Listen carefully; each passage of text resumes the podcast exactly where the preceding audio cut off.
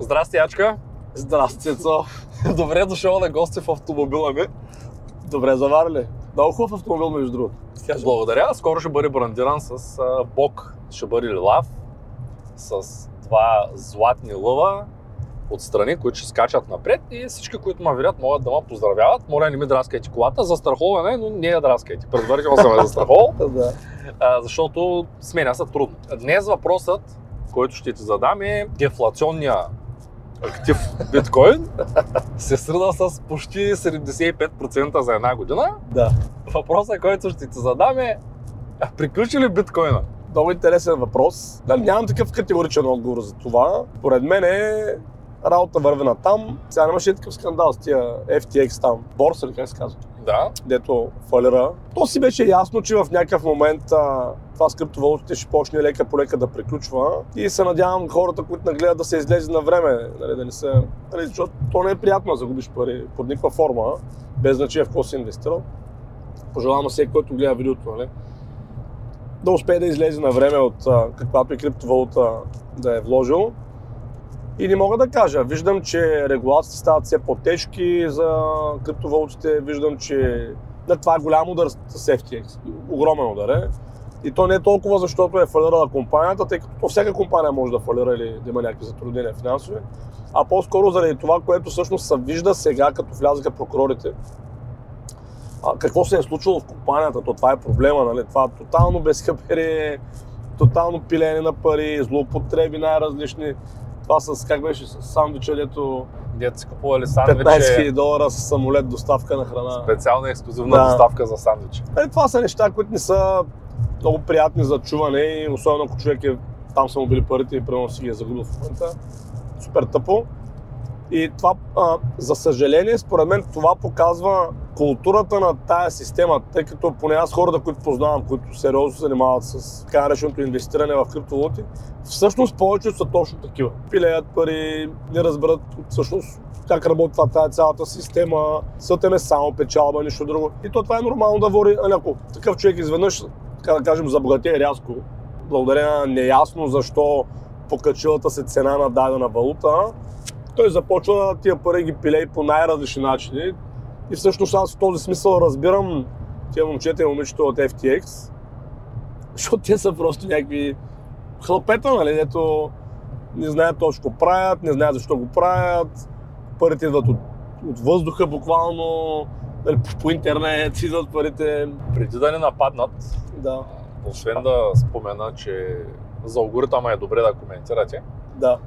И да ударите един палец нагоре или надолу, няма И значение. да споделите видеото. Задължително, дори да не ви харесва, споделете това видео, което не ви харесва, за да Точно не го харесат и някой други хора. форум, в някой форум, където сте сигурни, че ще е там го споделете. Днеска разбрахме, че са ни пуснали в Инвестор ли беше? Така ми казаха инвестор. в Инвестор, да. Само да кажа, че BG Мама е по-голям форум, Да, ако може, и може там, там да, да споделите. напуснете, Да. Благодарим. Та, в тая връзка искам да кажа нещо много важно. А, вчера ме срещна едно момче в Шумен от моите приятели Да. и ми каза, Цецо, видя ли цената на биткоин? И аз казах да. И той каза, какво мислиш сега, дъното ударихме ли го, ще се качва ли? Да, И аз му казах, виж, никой не знае. Божа работа е. да, Той каза, ама много ще е хубаво, ако няма банки ако всичко функционира да. е така, просто да няма никакви такси. Аз тък му бях чел една от новините, че Binance, най-голямата борса, мисля, че е в момента Да. европейска, за- която е за Европа, тя май е китайска, но, Тя е китайска, да. но е за Европа най-голямата, която се ползва като крипто, а, че имат такси. Някой се беше оплакал, че му взели някаква огромна такса, а, която е 30 долара за един превод, а банката ми взема 1 лев за фирмен превод. В момента, да. ако не ми влиза в, в пакета, защото има и различни пакети за 15 лева на месец, получаваме и безплатни преводи в България, да кажем 5 на брой. Той ми каза така, много ще е хубаво да нямаме никакви такси. И аз му казах, добре, обаче, ако няма такси, от какво ще печели банката? И той вика, за какво са ни тези банки? Нека да са махат. Няма, да. Аз казах, добре, ако нямаме банки, как ще имаме правителство? И той каза, ама за какво ни е това правителство и без това нищо не върши. Аз го казах, добре, ти как ще се движиш с колата, ако никой не ти оправя дупките и ако нямаш полиция, изобщо как ще излезеш спокойно на улицата, Да. защото някой ще нападне, ще така. ограби. И изобщо как ще съществуваме като държава, ако ние нямаме банкова система Някаква форма на и централизация. управление. Да. Да. ние не можем. И много хора не разбират, че всъщност ако ние по някаква причина успеем да избягаме от таксите, които Да. плащаме и от а, а, ние нямаме и гаранция в криптовалутата, защото така се доверяваме на Сатоши на Камото, който не го знаем Да. какъв е, какво е. Да. Там даваме едни пари и чакаме нещо да се случи. Нали, поправимо Да, бе, греша, да, нали, чакаме, е, даваме пари на Сатоши на Абсолютен, Камото. абсолютна иллюзия. Никой не знае какво става всъщност. Да, даваш система. едни пари в една дупка и единствения, единствения вариант някой да спечели а, от биткоини е някой друг да ги даде от другата Точно страна. така, някой друг да ги загуби. Да. Добре, ами в тая връзка, след като ти казах аз какво мисля, как хората чакат на, от 5 лева да изкарат 50 лева или Да. 5, що не и 5 милиона. Тоест, защо чакат? Да, защо хората чакат и всъщност има две книжки късно на шумелите Забуди и Лудостта на топите. Да. Много често говориш за тях. Да, да, да. По-скоро са за- описани такива случаи, подобни, нали, в миналото. Показват за, да кажем, луковите глави. Ами да, то, виж, той и Уорън Бъфет много говори за това, че всъщност той директно го нарича скам, нали, това с криптовалутите. И нали, че такива неща се появяват регулярно през историята, включително в... Постоянно има някакви такива, някой обещава безплатен обяд, така да кажем. Някаква голяма награда срещу почти нищо. Това да се изкарват пари на основата на човешкото невежество не е ново, нали?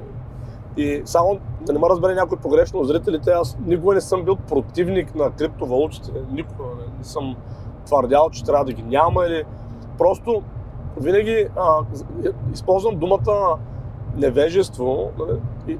защото наистина повечето хора, които са в тази система на криптовалутите, те не разбират система, те не разбират принципа й. И съответно те не, в, този, в този смисъл са невежи, защото не знаят точно какво правят. Ако човек разбира системата, т.е. точно как работи и решава въпреки това да участва нали, по правилата на тази система, това е негово право, това е система да залагаш на еврофутбол, примерно, или на казино, или на борса от търговани акции. Има определени правила, при определени условия може да спечелиш, при определени условия може да загубиш, това е нормално. Но представи си, че опитваш да играеш еврофутбол, обаче не знаеш правилата. Ти нямаш никакъв шанс, нали, защото значи, чисто хаоти, на хаотичен принцип ще си вътре. И в този смисъл, а, когато някой път казвам, че това, това са лотариен тип инвестиции, аз точно така мисля, това, това се заставам за това твърдение, защото те са такива, както и борсотърговените акции, както и много други типове нали, форми на инвестиране съвременно. И също време, ако човек а, иска да не пострада, трябва просто да отдели време да разбере как работи тази цялата система. И срещал съм много идеалисти, които са изключително неподготвени като економисти и финансисти, които вярват в някакъв Мики Маус там, нали, че някой ден нещо ще стане, тази валута, оная валута ще се ползва. Истината е, че тия хора са измамени, разбираш ли. И съответно, защо някой чака с 5 лева да направи 5000 или 5 милиона, аз, моят отговор е, че този човек просто не е подготвен да участва в играта на криптовалутите, така че да спечели. Защото всъщност това, че игра с нулев резултат, т.е. че винаги за да спечели някой тук трябва да загуби, това е така при криптовалутите, но то е така в много системи, Цецо, разбираш, т.е. няма нужда да ги демонизираме под някаква форма а, на криптовалутите, просто това си е така. И, а, има много системи, които са така, така че който си е избрал криптовалута, това е супер, нека действа там и нали, нека бъде успешен в това, в което прави, но просто трябва да знае правилата. И в този смисъл, нали, мисля, че това е основната, това е основната причина, липсата на информация, така да се изразя. Или, по- може би, прекалено голямо количество неправилна информация, също това може да се изрази. Какво мислиш, че ще стане в бъдеще с криптовалутите? Мислиш, ли, че някоя държава, тъй като много често се споменава Ел Салвадор, като държава приела биткоин, колко е голяма инвестиция Да, имало в тая държава, как хората били щастливи, те въпреки всичко пак се ползват основната Да. валута. Те не са приели биткоин само биткоин, Да, те да, си имат основна валута естествено. и накрая всичко от биткоин се обръща в основата, за да си купят храна. да. А, мислиш ли, че ще се появят все пак държави, които ще кажат, ние се отказваме от лева, да речем, и ще, ще почваме само с крипто? Не, категорично няма да има такива държави. Просто, и ако някой вярва, че това е възможно, просто той не познава държавното устройство. Как е устроена държава. Ако човек познава държавността като процес, той би трябвало да знае, че а, парите са следствие на държавността, те не са нейно, как да кажа, в никакъв случай не са първични. И валутата имам правит, нали? Тя е следствие на държавността. И държа... за да има валута 100% трябва да има държавност, Нали? Съответно, за да има държавност, трябва да има някои елемента, трябва да има да речем, той може да са различни типове държавите, но на минимум трябва да има някаква форма на гарантиране на сигурността, вътрешната и външната на едно общество, да кажем, за да може то съществува като държава. Това означава, че трябва да има някаква форма цецо, пушки, пистолети, мечове, лъкове, военна сила под някаква форма трябва, въоръжена сила. Тя може да бъде собствена, т.е. човек да има собствена полиция и армия, може да бъде и външна. Много държави, както сме и ние в момента, ние нямаме наша армия, нас не охраняват американците. Така, сме, така е постановката в момента. Но със сигурност трябва някакви пушки да има, за да може това нещо да стои цяло. И съответно този, който държи пушките, да управлява реално държавата. И съответно, за да може тия с пушките да, нали, да са доволни, трябва да им се плаща. Държавата никога не би допуснала на нейна територия да има в, в средство за разплащане, каквото ще да е то, от което тя да не може да се прибере данъци. Това е невъзможно, защото не мога да плати на тия с пушките. Пък ако не плати на тия с пушките, те вземат държавата, нарича военен преврат. Така че това е. Това е невъзможен сценарий. Възможно е държавите да се направят собствени дигитални валути, но това е друга тема. Нали? Ти се чувал, може би си биди ситата. Да, да, това е, това е друго. Това е просто вместо хартиени пари ще имаме електронни, но тук нямат нищо общо. То ние вече имаме. Аз не знам защо хората си мислят, че това е също интересна тема, да. Много, тъй като вариш си дебитната карта, ето днеска как платих да, бе, да. бензиностанцията, изварих и си платих Да, от десетилетия имам електронни пари, точно. Те нямат никаква разлика с CBDC-то, което ще бъде. Абсолютно никаква. И казват, на то държавата щяло да може да сега контролира парите, щяла да стане още по-сериозна ситуацията и вече държавата щяла да контролира да ти каже, ти днеска няма да пиеш кафе, ама тя в момента пак може да го направи. Виж, ако тръгнат да го правят като Сигурно, освен това, има нещо друго, че дали, това, тия крайни изказвания по посока на дигитализацията, нали, не са много винаги разумни, защото то винаги, когато си имало промяна, имало е хора срещу тая промяна, които са заставали и понякога са били прави. Понякога промяната не е била за добро, но понякога промяната е била за добро, нали така? В крайна сметка, до момента аз не, мога, не виждам защо трябва да се оплакваме от дигитализацията. Последните 70 години, да речем, ако приемем, че тя горе от тогава се случва, но също само плюсове има. И всеки път има някой, те казват, че ще умрем след малко, защото се въвежда някакво изобретение ново и някакси не умираме. Нали? Си продължаваме напред. И Аз спомням, смисъл... като бях малък с GSM-ите, как да. говореха, че ей сега след една година всички това е ще умор на мозъка. Да, да, да, глупости. И съответно, това, което искам да кажа е, че разбира се, че то може да дойде и момента, в който това да се окаже вярно. Аз не казвам, че не е така. Някоя технология наистина все едно недостатъчно проверена технология да навлезе и тя да е вредна за хората това, което искам да кажа е, че без да поставим излишна висока оценка на власт имащите в момента в България по света, защото те нямат защо чак така висока оценка, също време пък не трябва да ги мислим за малумни, нали? защото те не са и такива, те са средностатически хора, което означава, че по-скоро искат задачата, която е поставена да управляват при хората да се случи добре. И по-скоро това ми струва абсурдно да забраняваш някой да пие кафе, нали? За какво да го прави, разбираш една държава? Тоест малко трябва по-логично да разсъждаваме.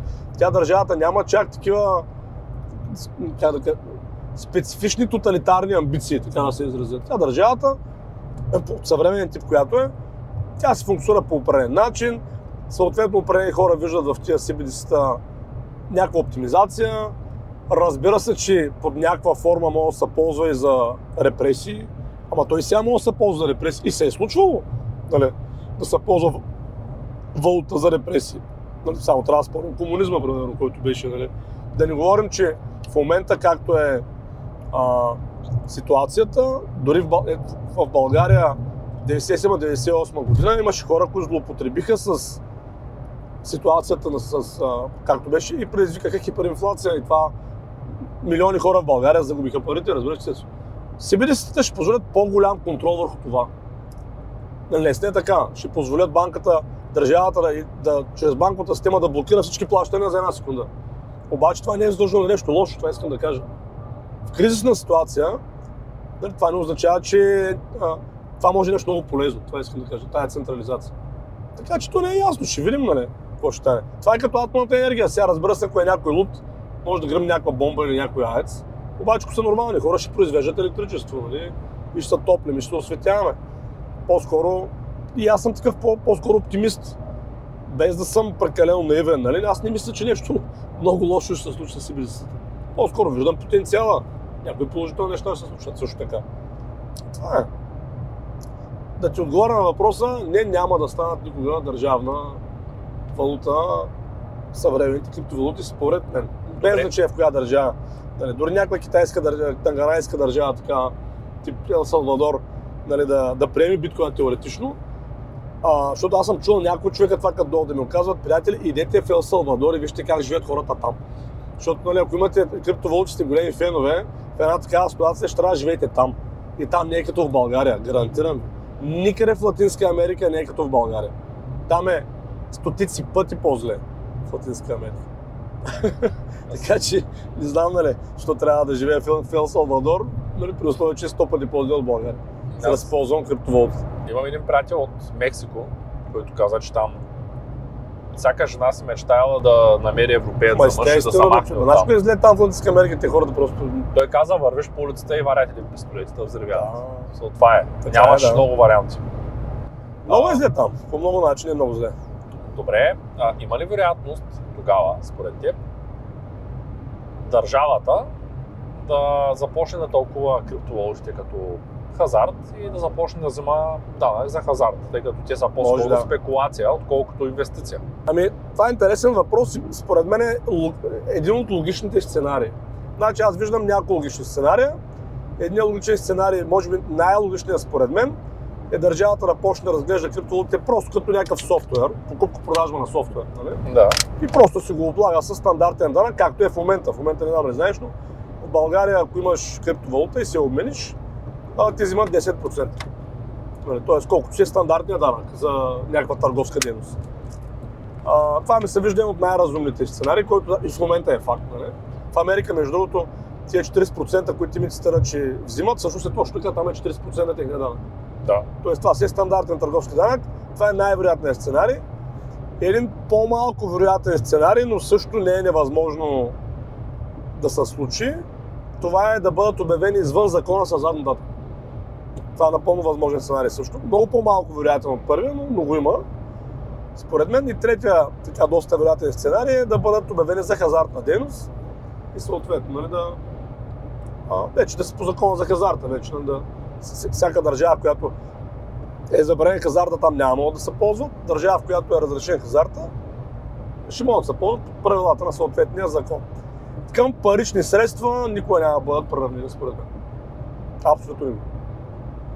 Има ли според теб някаква реална економика за биткоин в момента? Защото хората казват в или кой си град има кафе, което може да си платиш с биткоин и ето почна са революцията. Да, да, само че те хората, това, че в някакво кафене, примерно, може да се плаща с биткоин, не означава, че биткоин е създал тази економика. Това означава, че просто тази економика е приела още едно разплащателно средство. То не е същото, разбираш. Да създадеш економика означава да се появи услуга или продукт, които не биха могли да съществуват без биткоина или толкова много са променени като функциониране от биткоина, че вече са качествено различни продукти или услуга. Тоест, на самия крайен резултат може да е същия, но по такъв нов начин да се случва, че вече да е тотално различно. Примерно, имал е телеграф, по него ти можеш да получаваш съобщения дистанционно, после се появява, да речем, а, мобилният телефон и по него ти също можеш да получаваш съобщения дистанционно. И формално това е един, една и съща услуга, но чрез мобилния телефон тя е толкова качествено различна, нали, че е все едно нов продукт. Телеграфа отпада буквално. Да, все Защото- нова услуга. Тоест, когато криптовалутите започнат да създават услуги или продукти, които не са съществували преди криптовалутите, или когато започнат толкова много да подобряват съществуващи услуги или продукти, че вече че качествено ги променят, само тогава може да кажем, че криптовалутите създават економика. Това, че в някой кафене или в някой магазин или в някой хранителен магазин или не да знам къде, нали, или в някаква държава нали, са допуснали да се плаща с криптовалути, това въобще не означава, това няма нищо общо с създаването на економика. Малко Тоест, по-рано, няма, има нулева економика в този смисъл зад криптовалутите. малко по-рано говорихме с теб за cold wallet, walletите и за това, че хората се държат парите някъде.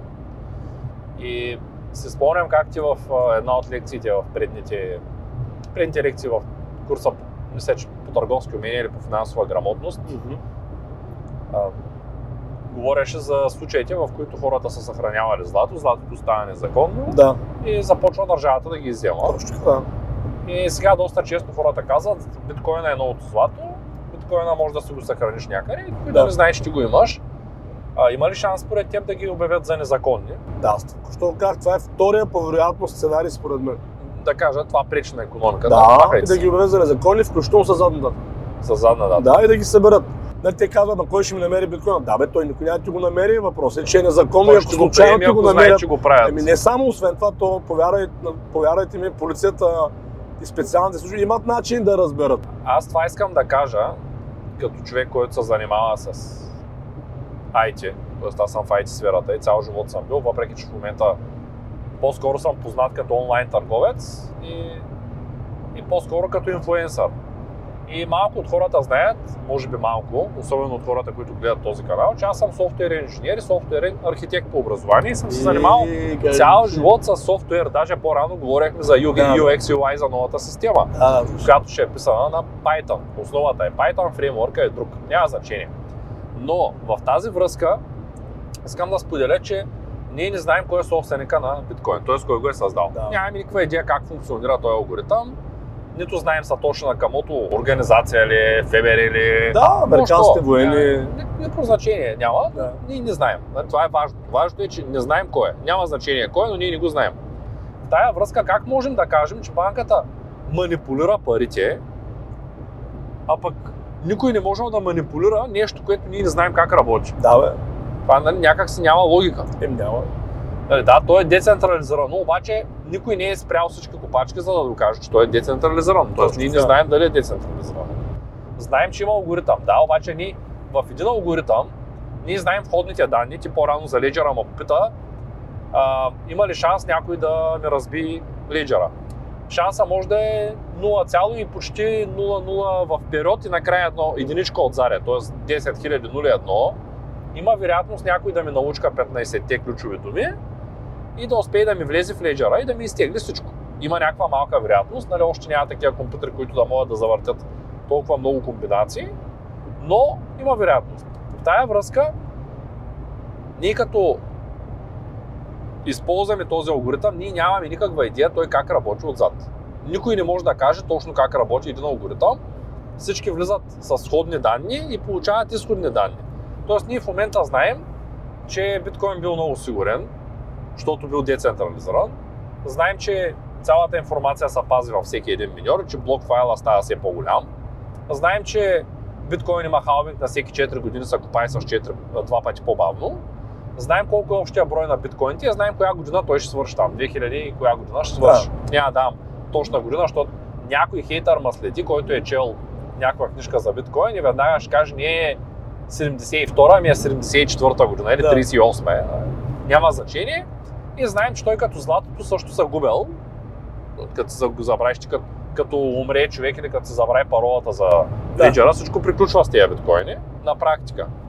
На теория, на практика ние не знаем къде отиват, Да. защото може и някой да може да ги отключи после. Сега. Ние не знаем от другата страна кой стои. И това няма значение. Въпросът е, сега започнаха да нашумяват много и NFT-тата. Всеки втори прави картинки, маймунки и всякакви други неща. И дори колегите, при които отивам в София в момента са в един такъв проект, в който искрено вярват, че тех, техния бизнес ще промени света по начин, по който картинката ще пази някаква стойност. Аз искрено вярвам, че една картинка не е по-различна от всяка друга картинка. Нали, И даже скоро спорихме с единия колега по темата защо картина на Пикасо била стойностна, а пък NFT-то не можело да бъде стойностно. Да, в този, извинявай, само ще прекъсвам в този а, контекст.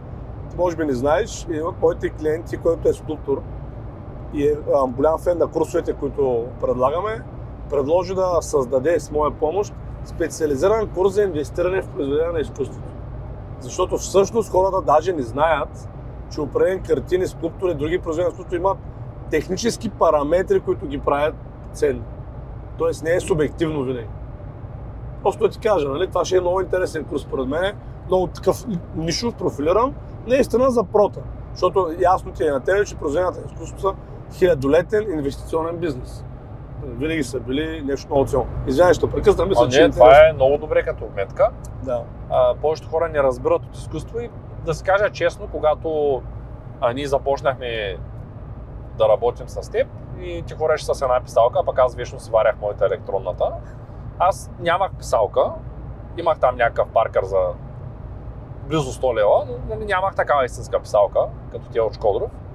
И винаги съм си мислил, ачката пък за какво хориста с хартия и тая писалка, нали? То просто не виждам смисъл, защото Да. аз не разбирам, човек вижда нещата, които знае.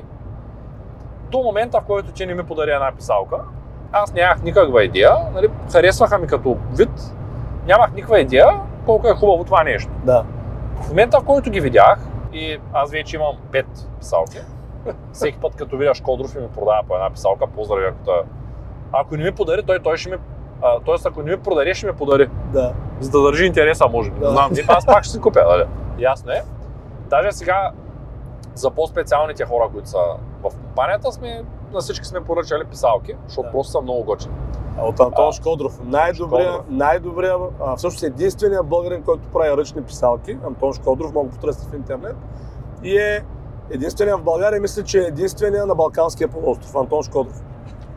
Да, и аз тъй като не сме с такава камера, която да фокусира, нали, аз просто ще покажа една писалка с истински парченца от истински парченца От часовник. от часовник. Това са истински елементи от часовник. Наредени вътре в под повърхността. Да. Уникална. Ръчно се прави всичко. много, много добър, да. Нека да му направим малко реклама, защото той заслужава, въпреки Да. че хората няма да го оценят. Е, някой ще го оценят сега. Малък процент от хората, той го прави за малкия процент хора. Да. А, нали, това е изкуство. Никой не, не държи да се разбере изкуството. Тоест ние не държим някой да разбере изкуството или пък инвестициите. А, дори аз забелязвам, че хората, които се занимават с крипто, много често не разбират достатъчно от финанси. Е, Те даже почти никога не разберат от финансите, защото е съвсем, съвсем различно. Между другото, ти беше това нещо нефтата да казваш за твоите приятели, Точно аз така, да. прекъснах, да. Нещо имаш да добавиш там или? Искам да добавя, да, те твърдят, че с NFT може да се защитават авторските права на различни продукти, което можем да го защитим по всякакъв друг начин. Твърдят, че криптовалутата е много голяма иновация, защото е децентрализирана. Ние можем да направим и други децентрализирани неща, които да защитават. А в банката има гаранция. Иба, да. В криптовалутата гаранция няма. Тоест FTX се гръмва и ти гръмваш него. Да, So, не само, значи, има нещо друго, което а, тази децентрализация, Цецо, е според мен малко химера. Нали, говоря, не казвам, че технологично не е децентрализиран криптовалутите, напротив, нали, точно така е. Въпросът е, че нали, технически трябва, мисля, че над половината процесорна мощ, с която е обвързана дадена криптовалута да, да, с- да е под контрола на някой, за да може да направи манипулация. Нали, така? точно така, 51% от А, така. така, така говорят. И сега аз не съм някакъв много голям технически специалист, но както в едно от последните подкасти, може би хората разбраха, аз съм завършил в Симеон. И в Симеоново сме учили най-различни специални предмети, включително така техническо разузнаване. И всъщност тогава имах им преподавател, съжалявам, че не спомням как се казваше, той беше преподаваше при нас и препо- и преподаваше в Масачузетския технологичен университет в САЩ. Преподаваше информатика, наука за информация. И в Симеоново се учи информатика всъщност. И той, той беше на ниво контакт с президента на САЩ, разбираш, на такова високо ниво. В такива работни групи, топ кадър, нали, в сферата на информатиката в Америка. Просто живее от много години там, от, както е станала демокрацията и работи в България. И, така. и той човек, той не разказваше как всъщност в САЩ от десетилетия се произвеждат така наречените суперкомпютри, които суперкомпютри, той каза, че в Европа има само два такива. Един в Германия, един във Франция. Само два. Само американците ги правят. Изчислителната мощ на които е милиони пъти по-голяма от най-мощния в Европа компютър. Разбираш? И каза, че в Америка, вика, аз съм виждал и в MIT, на други места в Америка, под земята цели такива, като плантации с такива компютри, разбираш? Хиляди бройки нали, от тях. И той е това, което ни каза, че, което ни, е казвал по това време. Това говорим за 2004, 3, 4, 5 година, ама аз не виждам нещо се е променило. Даже по-скоро това се е затвърдил. Той каза, че в Америка под контрола на военните, нали, и на тяхното NSA се намират над 95% от изчислителната мощ на света. Това ни обясняваше той тогава. Разбираш? И аз винаги като нали, сега не, не, знам как е в момента, дали се е променило в някаква посока, но не вярвам се, защото тя технологията се развива. Също така на времето, още като учих, а, си спомням как имаше, четах една статия, в която някакъв такъв а, като слух или как да кажа, някакъв журналист беше напипал информация, че IBM по това време разполага с компютър, който е такъв говоря, че готов потребителски компютър, нали? който е хиляда пъти по-мощен от най-мощен на пазара.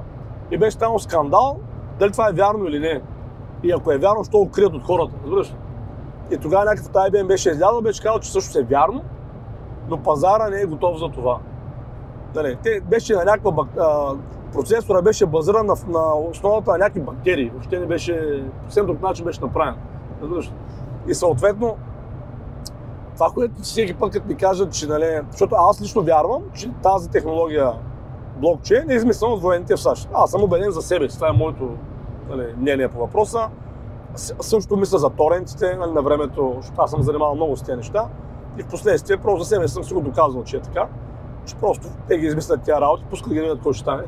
Правят си един голям глобален експеримент после ги прибират нали, под някаква форма. И съответно аз съм сигурен, че в момента под контрола на американското правителство са над 50% от изчислителната мощ на света. Това искам да кажа. И ако те решат... най-вероятно ние купаем за тях. Тоест, а, това имам правим някакви изчисления за тях. Точно така. И в този смисъл аз, нали, наистина, това е детинско според мен, защото нали, има технологии, за които обикновено човек няма достъп. И всичките 3 милиарда компютъра или видеокарти на планетата, най-вероятно въобще им се равнява 10 от по-сериозните компютъри на военни. Това искам да кажа просто. Това е просто мнение, нали? Няма голяма вероятност, ти като, като започнеш да добиваш, те сега спряха нали, той премина към Proof of Stake от Proof of Work, т.е. спряха, не знам дали знаеш, че спряха да, да, аз за това и днеска да. на видеоедиторите им казах да купуват нови видеокарти, защото сега е момента, те са на промоция. Да. Вече изчакахме 3 месеца, всичко са страна. Видеокартите, които струваха по 3000 лева, струват по 1000 и въпреки, че техниката нараства, даже няма нещо, което да не е поскъпнало. Видеокартите па. Видеокартите ми да, защото просто имаше много хора, които са купили на изплащане по 100 видеокарти и сега трябва да ги продадат. Да.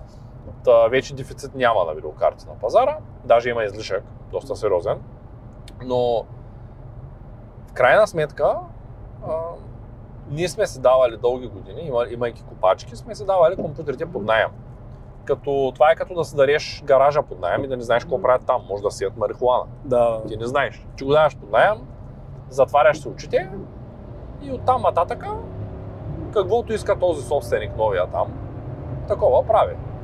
Та защо го казвам? Защото в крайна сметка всички казват децентрализация, свобода и така нататък и в същото време са съгласни да се дадат докато под найем дават си компютъра и каквото стане, това е. Никой не знае какво правим с този компютър, някакви сметки прави, харчи ток, топлим с зимата, било добре за екологията, защото неизразходваната, не знам дали се случва това. А, имало компании, които слагали копачките там, където има, да кажем, ветрогенератори. Да. И ти знаеш, че ветрогенератора той се произвежда според вятъра, да речем. Да. Следователно имало моменти, в които не им трябвал ток, обаче да. ти нямаш къде да го складираш този ток. Това не е като в халито да го навреш като слама. Да. И когато имаш копачки, копачката харчала тогава, когато имало излишък. И затова е било много екологично. И супер е, да. Да, не. Някои пък в Финландия са слагали такива, за да могат да се стоплят, което било също много екологично. Сигурно, да. И така, екологията пръщи от всякъде с производство на видеокарти. Но а, да се върнем малко на темата. Да. А, биткоин инфлационен или дефлационен е според теб, тъй като ние знаем, че всички казват каква голяма дефлация има при биткоина, а пък аз го виждам, че е паднал с 75% да, за една година. Как така има дефлация, пък уж става се по-малко, уж се купае по-бавно, уж Нали пък цената му е 4 Ама те хората се бъркат, те, нали, аз това преди, мисля, че аз съм правил в моят канал видеа за това. Те се бъркат, то дефлацията и инфлацията не са свързани с а, количеството пари в обращение, както си мислят очевидно някои хора, а те са свързани с това, какво можеш да си купиш с тези пари. Какво значи има колко пари има в обращение? Все тая колко биткоин има в обращение, важно е какво можеш да купиш с тях. Сега колко струва биткоин, че аз не знам. 14 000 долара към днешна дата, приблизително, плюс-минус 30 5. хиляди лева сигурно. 28. Ба, добре, Беше стигнал 60 000 долара и говореха, че ще стига А, 100. така, 100, значи сега е 30 хиляди лева, 120 хиляди грубо, нали? Да, Значи при една година може да си купиш един джип Wrangler с един биткоин, сега един джип Wrangler трябва да си купиш с 4 биткоин. даже 5, защото Даже- и Wrangler е поскъпнал. Да, даже 5. Еми, значи имаме 400% инфлация на биткоина. Да, година. на параметър са 400, ако сметнем инфлацията на парите 500, защото все Да, пак ако, ако го обърнем в хляво е още по-зле. Там ще е да. сигурно... или фолио, фолиото. Да, фолио ще е хиляда. 1000% да, инфлацията. Така че то това е, приятел, то няма никакво значение бройката на биткоините. Това, което има значение, какво може да купим с тях. И очевидно, щом цената му е такава волатилна и той може да флуктира на да падне за една година 25% от стоеността си, очевидно не е дефлационен. Освен това, дефлационни могат да бъдат само активите, само да кажа, защото той самото, самият, самият въпрос, както ми го зададе, да ти правилно го задаваш, но в същността си е подвеждаш. Това е въпрос. Дефлационни приятели могат да бъдат само економическите активи. Не съществува финансов инструмент или негов еквивалент, който да е дефлационен. Първо, няма как злато да е дефлационно. Това е абсурд.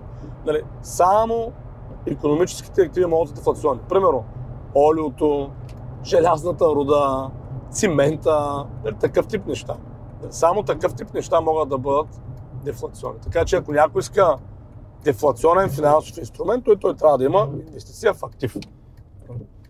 Както ти ми каза, че автомобилите поскъпват, някакви други неща, нали?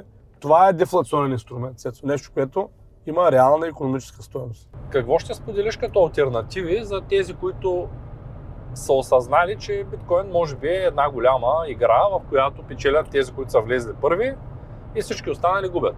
И що няма такъв еднозначен отговор. Нали? Ако ме питаш къде ги насоча конкретно, какво друго да инвестират, нали? не, не мога да кажа. Нали? То зависи от инвестиционната стратегия, от целите на човека. Тоест там е много индивидуално, но това, което бих препоръчал със сигурност на всички, е всички хора, които искат да инвестират по принцип, няма значение дали в биткоин или в каквото ще е там, да отделят време да се образоват по темата, свързана с финансите и инвестирането. Това, приятели, е много важно, защото всъщност инвестирането има различни форми. Примерно започването на работа също е форма на инвестиция. Нали, избора на професия също е форма на инвестиция. Покупката на жилище е форма на инвестиция. Покупката на автомобил е форма на инвестиция. А, инвестиране на спестените пари също е форма на инвестиция. Тоест, отглеждането на деца е форма на инвестиция. И в момента може да не виждате пряка връзка между тези аспекти на живота и инвестирането, но тя е съществува и това, че не виждате е просто защото нямате информация. Така че бих препоръчал на всеки човек, който се чувства в момента не много уверен, че криптовалутите са бъдещето на неговите инвестиции, т.е. за хората, които искат да излязат от тази инвестиция или вече са излезли, бих им препоръчал да отделят време да се образуват. Ето ние правим много хубав курс по финансова грамотност, има и други най-вероятно хубави курсове в тази посока. Има най-вероятно, имаме хубав бюлетин, между другото. Е, да кажем, сега в момента могат да се абонират за нашия бюлетин на blog.bg за финансовия бюлетин, всяка седмица, на който излиза, с различни съвети за управлението на личните финанси. Скоро ще имаме бюлетин в блога.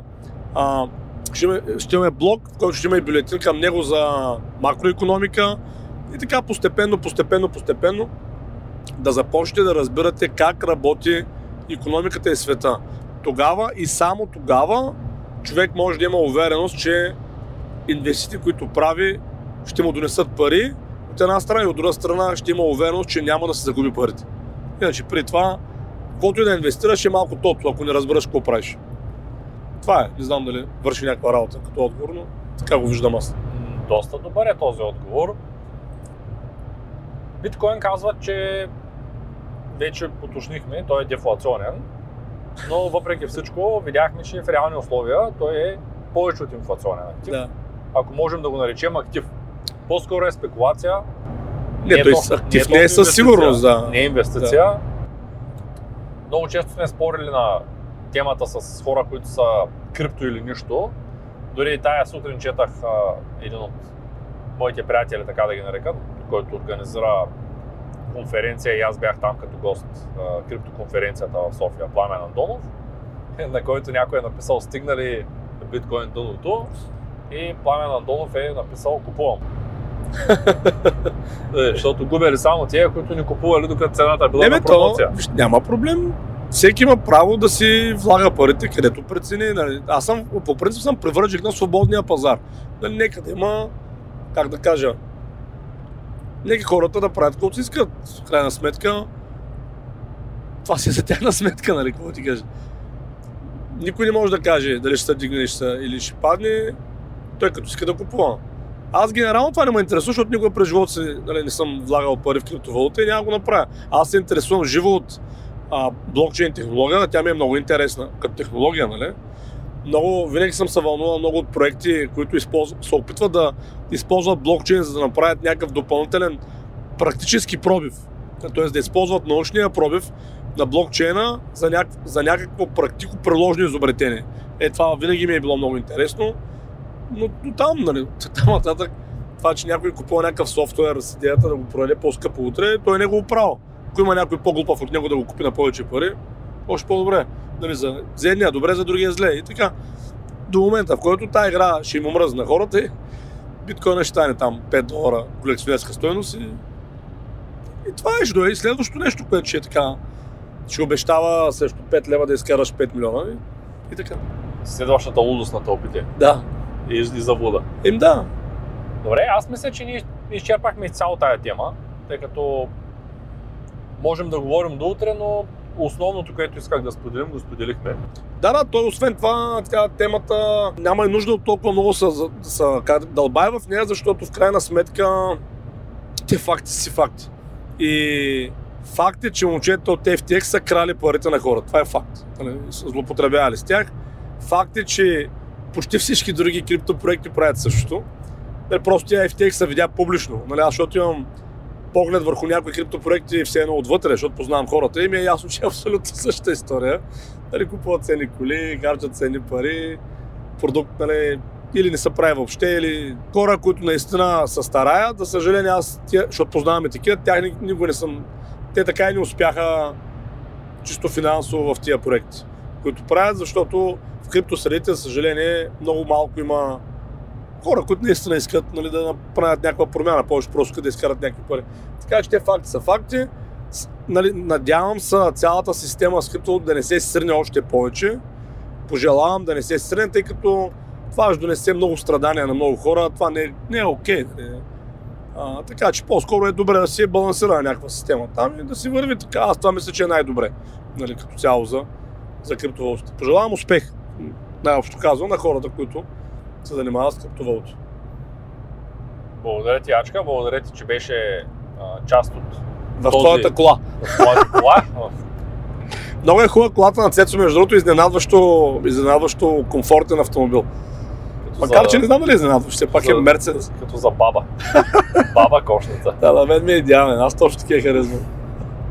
Не забравяйте да гледате и канала на Ангел Тодоров и Да в се абонирате. частност това видео, което е за който работи, успява.